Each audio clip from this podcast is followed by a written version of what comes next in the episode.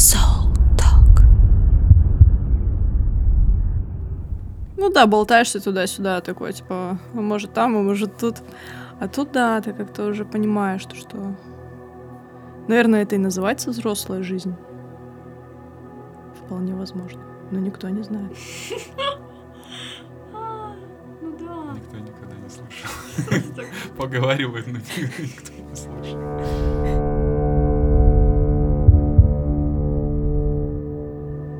Первую очередь, наверное, я все-таки фотограф.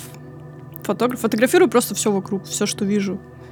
Хожу по улице, у меня всегда фотоаппарат в кармане. Иду и смотрю на все вокруг, фотографирую. Это стрит, это, конечно же, стенки граффити, на что я вот в последнее время обращаю постоянно внимание. Ну и еще, наверное, видеограф. Еще я просто творческий человек. Я делаю маски, потом я делаю журнал с ребятами. Вот мы делаем в команде. Не, вообще, на самом деле, очень много интересов, и я не могу сказать то, что вот я в каком-то одном направлении. Я вот, я только фотограф, или я только видеограф. Мне просто какие-то идеи приходят, вдохновение, и я занимаюсь сначала этим, потом этим, потом этим. Но что неизменно, это вот фотографирование. То есть всегда фотографирую. Ну, началось вообще это все давно, с года, наверное, 2011, наверное, может, даже 10 Был у родителей полароид. Ну, я просто вот его нашла в шкафу, он у меня лежал. И я все искала на еще там 24.ru был такой сайт. Я все искала кассеты. Думала, блин, я хочу пофотографировать вот так же, чтобы вот выезжали сразу эти вот фотографии. И вот попробовать ощутить тот момент, который ощущали наши родители. И вообще их нигде не было. То есть, ну все, выпуск кассет за завершен, нигде ничего нельзя найти. Потом нашла фотоаппарат мыльницу обычную, пленочную. Думаю, надо попробовать поснимать. И все, взяла, начала снимать, и так снимаю до сих пор. Ну, хотелось, наверное, чего-то необычного попробовать. Ну, никто же тогда вот не снимал на пленку. То есть это вот стало мейнстримом в 2018-2019 году, наверное, может, чуть пораньше. А тогда вообще этого никто не делал. Я думаю, ну, надо попробовать. Все.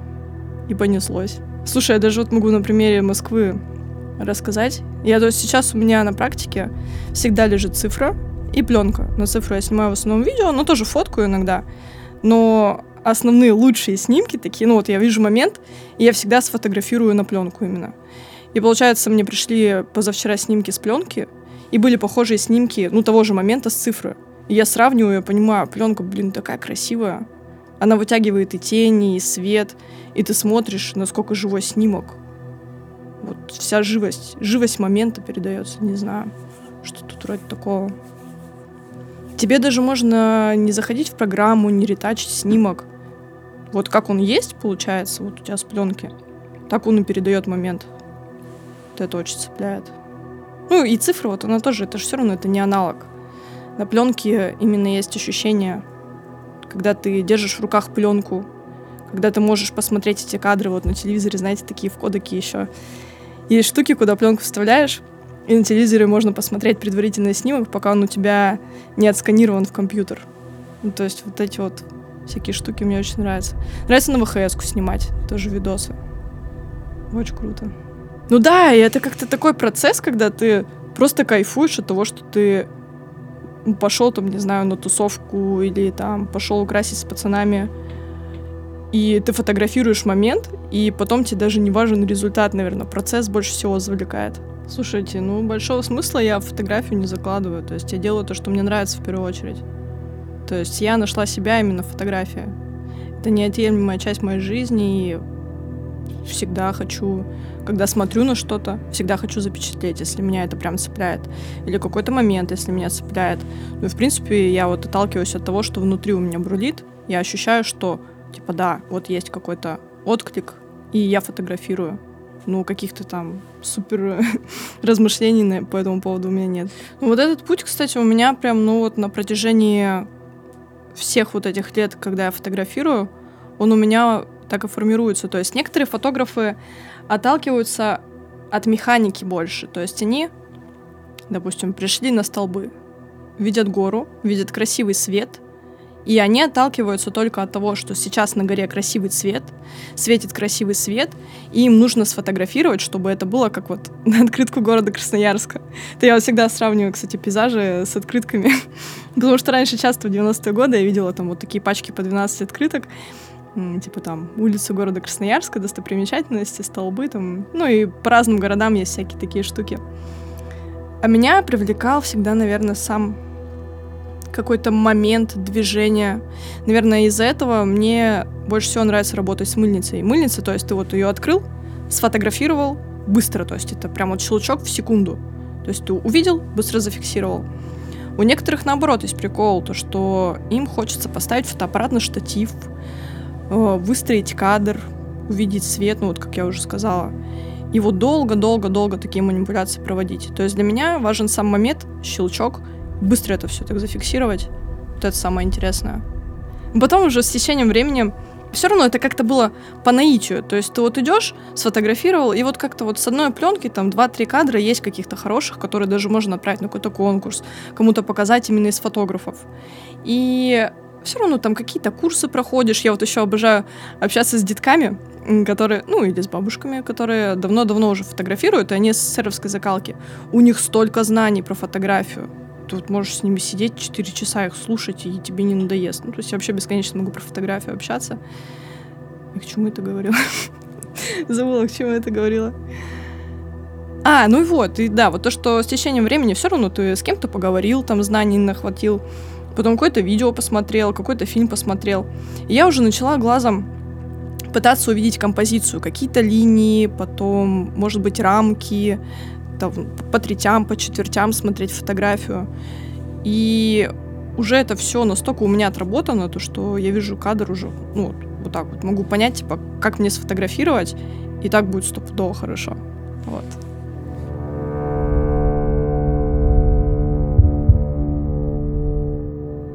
Крутая фотка. Ну, если про граффити говорить. Я не знаю. Ну, блин, крутая фотка, это же все субъективно. Для меня крутая фотка это когда кусок сфотан, ну, кусок в смысле рисунок, граффити-рисунок, сфотан так, что он отражает всю суть. Ну, то есть там же тоже нужно подгадать по времени, по свету, по цвету. Я, бывает, пригоняю на одно и то же место, чтобы сфотографировать кусок раза 3-4, чтобы посмотреть, как мне больше нравится. Крутая фотка — это когда ты фотографируешь художника в движении, и ты чувствуешь по фотографии это движение. Крутая фотка, когда у тебя в стрите получается тоже отразить какую-то свою мысль. Стрит — это в смысле, когда ты вот идешь по улице, фотографируешь обстановку или людей — и потом ты смотришь снимок и понимаешь, типа, да, вот здесь есть какая-то история. Ты вот можешь ее прям увидеть сразу по фотографии. Крутая фотка даже может быть, когда у тебя просто линии красивые фотографии. Там у тебя взгляд ведет. По сути, как картины. Да, сто процентов закладываю, потому что мне, мне вообще не нравится, когда там... То есть я не из разряда фотографов, когда я прихожу в студию и фотографирую просто людей. Я пыталась, я пробовала, причем я даже себя заставляла это делать, чтобы выйти на этот заработок. Там искала специально вот людей, училась свету именно студийному. Но для меня это бессмысленно, просто пустота. То есть, ну, я смотрю на эти фотографии, я могу там отретушировать красиво кожу, там то, что не будет этого заметно. Я смотрю на лицо, оно тоже красивое, но а в чем смысл такой фотографии? Вот, ну, какой смысл? Я могу там сфотографировать, ну, не знаю, вот сейчас тебя, и для меня этот снимок будет ценнее, чем если бы я сфотографировала кого-то в студии, там, трудясь на протяжении трех часов. Хотя на, на это сил будет затрачено миллион, энергии неимоверно много. Но вот этот момент, который бы я сейчас зафиксировала, к сожалению, пленки нет, я бы вот посмотрела через год, и я бы вспомнила, и мне было бы круто. Ну, слушай, да, ну вот, кстати, игровое кино, оно крутое. Я люблю игровое кино. вообще обожаю кино, потому что вот одна из моих глобальных мечт — это снять свой фильм. Мне хочется просто немножко уже, наверное, переквалифицироваться в видеографа с течением времени. Фотография со мной всегда будет. Вот я вот в этом уже уверена. Я столько раз пыталась как-то не то что отрицать, а допустить такую мысль, то что, может быть, мне заняться чем-то другим, перестать фотографировать, не знаю, типа заняться шитьем одежды, допустим. Нет, то есть у меня прям ломка, причем по пленке. То есть если пленки нет, я сразу там пишу людям, кто фотографирует на пленку, есть ли у вас пленка, можно ли купить. Ну там, то есть вообще какое-то фанатичное безумие пленки. Да.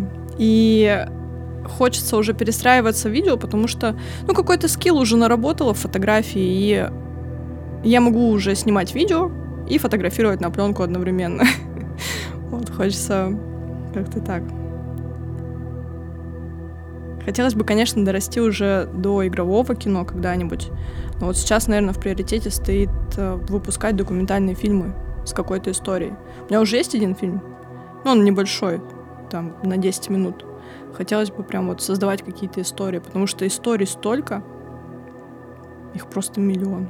Главное видеть или даже слышать. Бывает просто там едешь в автобусе, бабушки разговаривают, ну, любые люди. Ты слушаешь, и там уже какая-то история. Интересно так даже бывает на диктофон записать. Ну, похоже, вот то, что у меня вот в жизни меня интересует, вот, типа, следить, смотреть, подслушивать.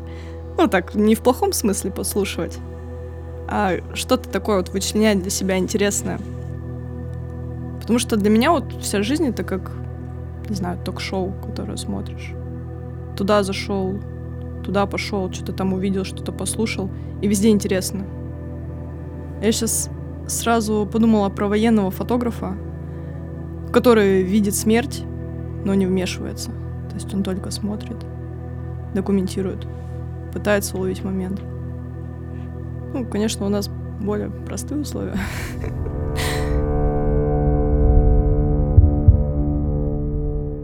Слушай, ну, мне кажется, у кого-то это прям вообще сразу понятно. Кто-то там с детства рисует, и он там до конца жизни рисует. И вот это уже какое-то определение. А кто-то мечется, крутится и не знает, типа, а в чем, в чем я мастак? Что я вообще умею, что я могу? И тут, наверное, нужно себя просто слушать. Просто вот есть же, есть такие люди, э, у которых которым интересно только вот именно денежный аспект.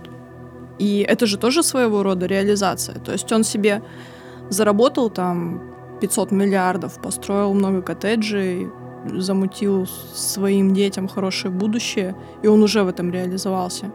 Если говорить про творческий путь, то ну, тут надо только себя слушать, ощущать. Прям ты вот что-то там попробовал сделать. Если у тебя отклик есть, продолжай это делать. Ну и все, и ты, получается, идешь по своему пути. Не то, что слушать себя, а именно слушать отклик. Когда у тебя внутри загорается, когда ты просто вот понимаешь, то, что у тебя глаза горят, и ты, у тебя много сил, хотя ты, может быть, устал за целый день, и ты можешь уделять время вот этому, что тебе нравится, тогда это точно твой путь. То есть вот этот отклик, ты должен его ощутить и идти вперед, как паровоз. Да, пробовать. Вообще все пробовать. Бывают же такие застои в жизни, когда ты такой лежишь. Типа, я вообще не знаю, кто я. И чем я вообще могу заниматься, что мне интересно, что мне нравится. Ну, а ты просто можешь себе написать список, там, не знаю, из 20 самых дурацких дел, занятий, которым ты вообще никогда не занимался. И не могу подумать, что ты можешь этим заниматься. Берешь, пробуешь, делаешь, и сто процентов в одном чем-то ты найдешь какой-то отклик. Вот у меня, по крайней мере, было так. Ну, раньше, когда вот я, ну, просто не понимала, чем занимаюсь. Раньше я была предпринимателем.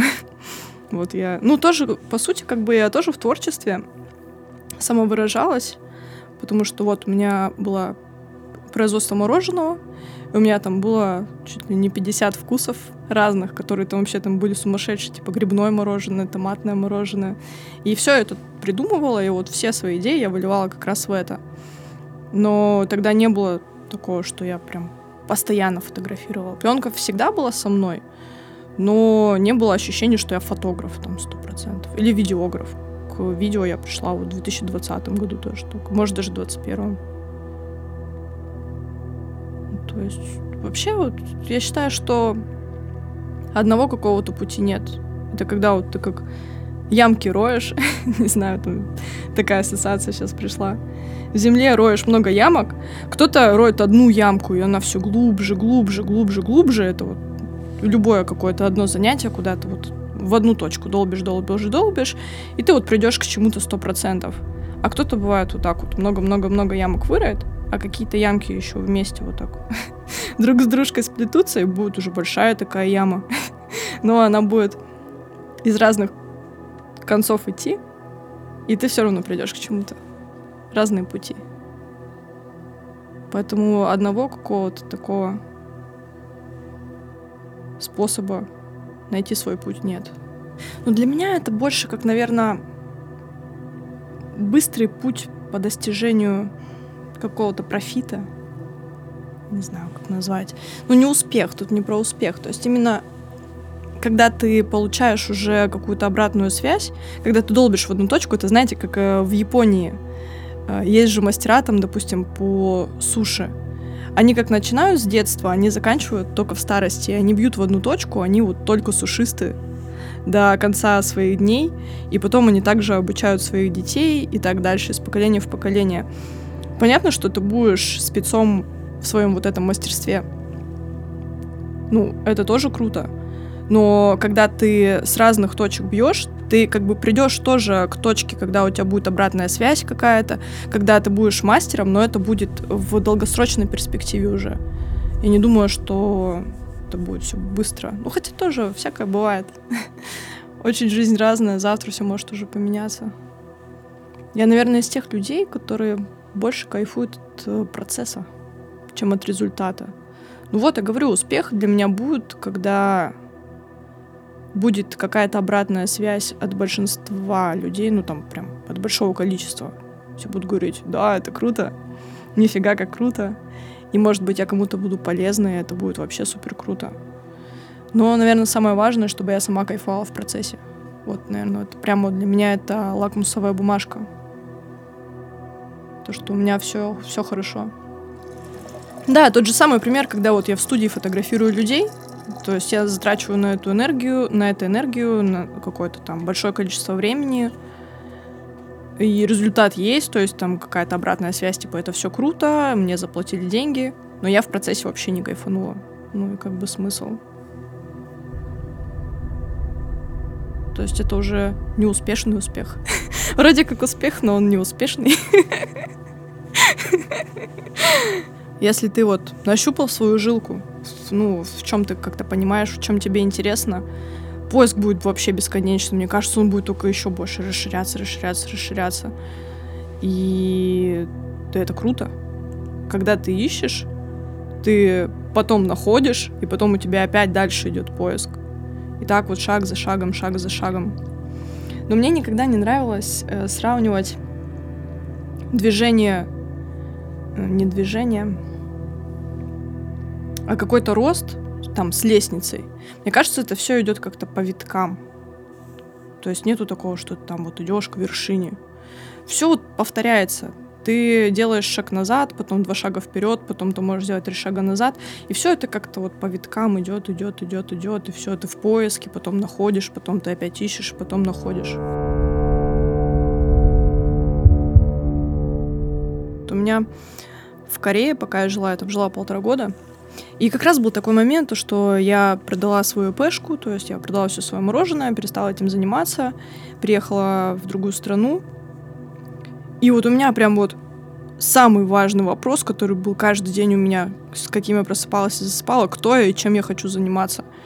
И я уже настолько себя вымотала этим вопросом, то что, ну, это, это вообще бессмысленно, это хождение по кругу. Как вот собака гоняется за своим хвостом. Ты постоянно об этом думаешь, типа, кто я, что мне делать? Зачем я это делаю? Чем мне заниматься?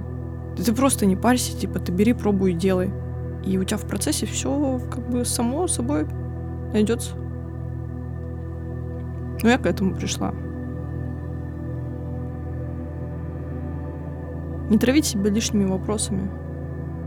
Но это было бы странно. Мне кажется, все люди задумывались всегда над этим вопросом. Кто я, зачем я, одни ли мы здесь. У меня вот этот поиск начался, наверное, лет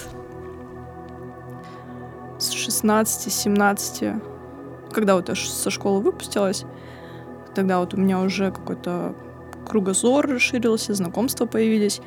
И вот начал возникать вопрос, кто я, зачем я и чем я вообще занимаюсь.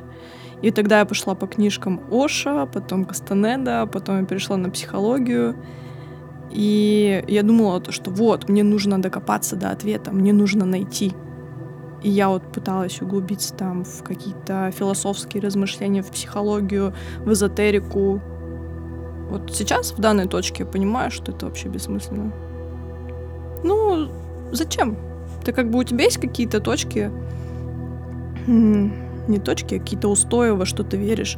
Ты понимаешь, что ты должен быть, там, не знаю, ты не должен убивать человека, ты не должен там навредить другому человеку, ты можешь принести какую-то пользу. И размышления, кто я, ну, типа, здесь вообще бессмысленнее. Ну, ты, ты человек, ты, ты можешь там делать какие-то штуки, которые тебе нравятся, давать какие-то эмоции своим друзьям, своим родителям. Просто жить хорошо. Тут как будто а, вопрос, он кто я, будет в любом случае стоять, просто, наверное, надо торопиться с ответом, да, то есть что мы потому что хотим ответ сейчас и сразу там открываем там кучу книг или там пытаемся профессию найти сегодня. Я сегодня, я всю жизнь не знал, чем мне заниматься, а вот сегодня я возьму и, и решу просто, наверное, ну, иметь, держать, допустим, если он у тебя есть этот вопрос, то пусть он как бы будет, то есть не, не торопись давать ответ. Ну, а вот а зачем тебе отвечать на вопрос, кто я? Вот ты Расиль, вот зачем тебе нужно ответить на вопрос, кто я? То есть ты вот ты живешь и ты думаешь о том, что ты узнаешь когда-то ответ? Ну или хочешь ли ты его узнать? Тут, э, мне кажется, есть вопросы, они, ко- которые, ну, с нами по умолчанию идут. Как будто вот вопрос, кто я, он просто... Это не... Как будто, знаешь, в какой-то момент, может быть, этот вопрос, почему он возникает у всех, наверное, потому что это не совсем даже выбор наш. Ну, он, он просто... Ну да, мы такие бах здесь появились и такие, и, и что дальше-то? Да, да, то есть, Какого хрена? да, то есть это, наверное, даже не совсем тв- твой выбор, возникнет он у тебя или не возникнет, да, но раз он возник, ты уже как бы такой, ну, что-то с этим надо сделать. И ты уже как бы... И то, наверное, и в этом твоя индивидуальность и проявляется, что ты каждый выбирает, как, что он с этим вопросом будет делать. Кто-то такой, я не буду в ту сторону смотреть. Кто-то такой, я буду смотреть, но буду что-то что копаться. Кто-то будет, я ну, там, буду знать, что он есть, но я не буду париться. Тут, наверное, в этом вопрос он у всех есть, но и, возможно, ответа ни у кого нету. Но то, как мы его ищем, это и есть наша индивидуальность какая-то. Возможно. Это то есть, как, типа, вот у человека, у каждого человека есть своя призма, через которую он смотрит, да, какой-то такой фильтр, грубо говоря, вот как мы на фотокамеру, там, не знаю, розовый фильтр, или там, не знаю, какой-нибудь фильтр, который изламывает наше, искажает наше пространство. И у каждого есть такой фильтр. И вот мы так и смотрим на жизнь. Но я не думаю, что наш главный вопрос, кто мы. Просто вот много людей, которые просто живем. И каждый как-то барахтается и не понимает, что ему делать перед неизбежной смертью. Ну, я правда так считаю. Мне кажется, нами движет э, не вопрос, кто я, а страх смерти. Вот. Самый такой вот основ- основополагающий плацдарм наш. Даже вот, вот этот успех, разговор об успехе. Мы хотим оставить свой след перед тем, как мы умрем. Также и с детьми, и с семьей, и с деньгами.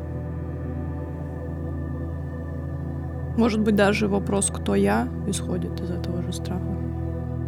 Ну вот, как-то четко я для себя не отвечаю никогда на этот вопрос. То есть у меня как-то это все по-другому происходит. Как-то я по-другому воспринимаю. При этом у тебя есть вполне в первую очередь тебе понятные там векторы, направления. То есть может, это может быть вопрос, не ответ на который не должен быть какими-то словами. Угу. Но он, это ощущение, ощущение внутреннее должно быть. То есть, а это, и вот как раз мы, мы очень часто в наших в записи наших э, подкастов э, приходим к этому замечательному слову ответственность, который, корень, который, корень, корень которого ответ. Ответ. Ответ. И мне кажется, ответственность каждого дать какой-то, ну, то есть, никто не говорит, какой дать ответ а хоть какой-то дай себе ответ, да. хоть какой-то себе дай ответ, кто я. Если ты там, ну не знаю, в материальном аспекте у тебя есть там профессия, ты такой, я грузчик, но ты искренне сам с собой ну, согласен, угу. ну, ты такой, все окей, нету претензий. Если ты там в духовном плане, там, я душа, я там такой, и ты тоже дал себе ответ, и ты тоже с ним согласен, то окей. Типа у тебя внутри перестает быть какой-то протест. И у тебя сразу все так идет по синергии, все плавно.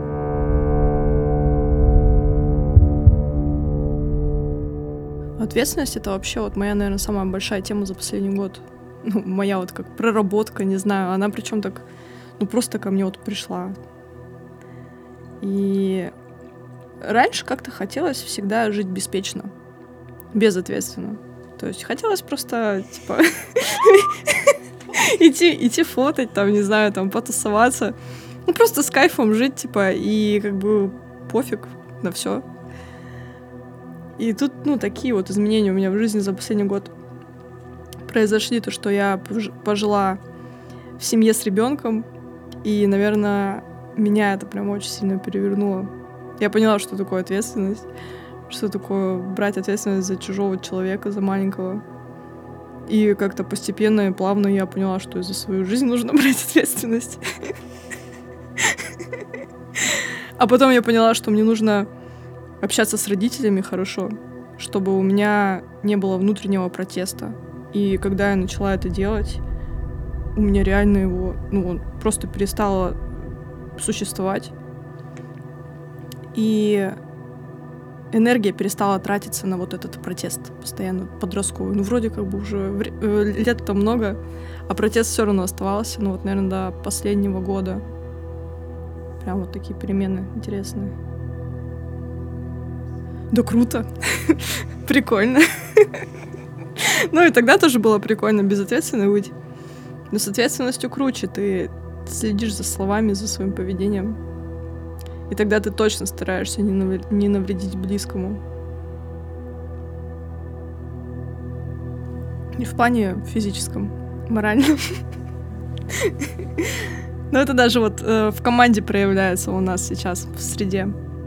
У нас же там пять человек, все с характером, со своим мнением. То есть у нас нет такого, что у нас э, какие-то взаимо вза взаимоотношения по, идут по вертикальным связям, у нас именно горизонтальная э, система власти, или как это назвать. Короче, каждый ответственен за свою какую-то область деятельности, и мы никогда не ругаем, там, если кто-то что-то не сделал, но и все равно там друг перед другом мы не сильно-то и ответственны, потому что мы каждый себе босс. И у нас бывают там тоже стычки, перепалки, но тут, так как у меня уже появилась ответственность, я там уже на всех не сильно ругаюсь, а думаю о том, что мне сказать. В команде очень сложно работать. Я вот когда была одна, ну вот когда с мороженым развивала свою деятельность, ну то есть у тебя вот, э, ты придумал что-то, и ты это реализовала, там, не знаю, будь то реклама таргетная, будь то там новый вкус мороженого. Ты бах придумал и сам это сделал. Ну и потом уже смотришь там на ошибках, это все хорошо или плохо. А тут в команде нужно сначала со всеми посоветоваться, потом объяснить то, что этот план правда хорош. Потом кто-то ступит с тобой в дискуссию. Ты понимаешь, господи, дай прожить мне это все. А потом ты успокаиваешься, извиняешься перед всеми, если ты там чуть-чуть нагрубил. И потом все опять дружно живем в команде. Но это крутой опыт. Команда — это очень крутой опыт. Ну, я, ну, пока это как бы продолжающийся опыт, я надеюсь, так долго еще будет. То, что средой мы будем горы воротить. Да, вот, наверное, для меня самое сложное было как раз э, прийти к тому, что есть выбор всегда, вот там, не знаю, между двумя, там, не знаю, пойти сегодня с пацанами порисовать ночью и их пофотографировать снять видео, или посидеть там ночью поработать над своим проектом. И меня всегда разрывало между этим. почему я должна выбирать что-то одно, если мне хочется оба вариан- варианта? И как-то вот сейчас, вот за последний год тоже вот я как-то осадила себя и понимаю, что, ну, блин, это нормально выбирать. Ты везде не успеешь, как бы не хотелось. А запал-то есть везде успеть. Хочется прям везде успеть. Размножиться, расклониться. Но, по крайней мере, не сейчас. Может, лет через 10, когда создадут клонов. Я это все успею. Ну, пока не сейчас, пока я ответственна за свой выбор. Да, я понимаю, так же, как фотку делаешь, и, и такой, типа, да, вот это стопудово будет такой кадр. И, блин, вот у меня с Москвы почти все такие кадры. И вообще просто я обожаю вот именно когда ты в Красноярске находишься долго, там, ну, в любом городе находишься долго, а сначала ты там идешь, фотографируешь все, потому что тебе нравится так обстановка, а потом ты зависаешь, ты перестаешь замечать вообще, ну, типа, ты ничего не видишь. И вот я в Москву приехала, и я просто видела вообще все. И все такие кадры красивые. И все так получилось. И вот как раз сегодня поеду к Егору, буду показывать пленку. Там уже часть фоток показала. Все классные. Я еще попала на концерт черной экономики случайно. Ну, я, получается, пошла на день рождения команды, там команде, граффити-команде 23 года. И чуваки из черной экономики, это просто друзья команды, они пришли на тусовку и просто там почитали, с ними познакомилась. А я их слушаю там с 2010 года, может, раньше. И все вот, короче, вот, кстати, вот от этой ответственности. Вот за последний год произошло столько вот каких-то внутренних перемен и изменений. Может быть, это правда взросление. И вот сейчас, в данном периоде моего времени, все идет настолько идеально. То есть я вот даже я ничего не загадываю, я ничего не придумываю. Ну, то есть планирование есть какое-то именно в делах, а именно в свободном каком-то времени никакого планирования, все идет на фристайле, и все идет так вот прям как нужно. Вот так вот. Я удивляюсь.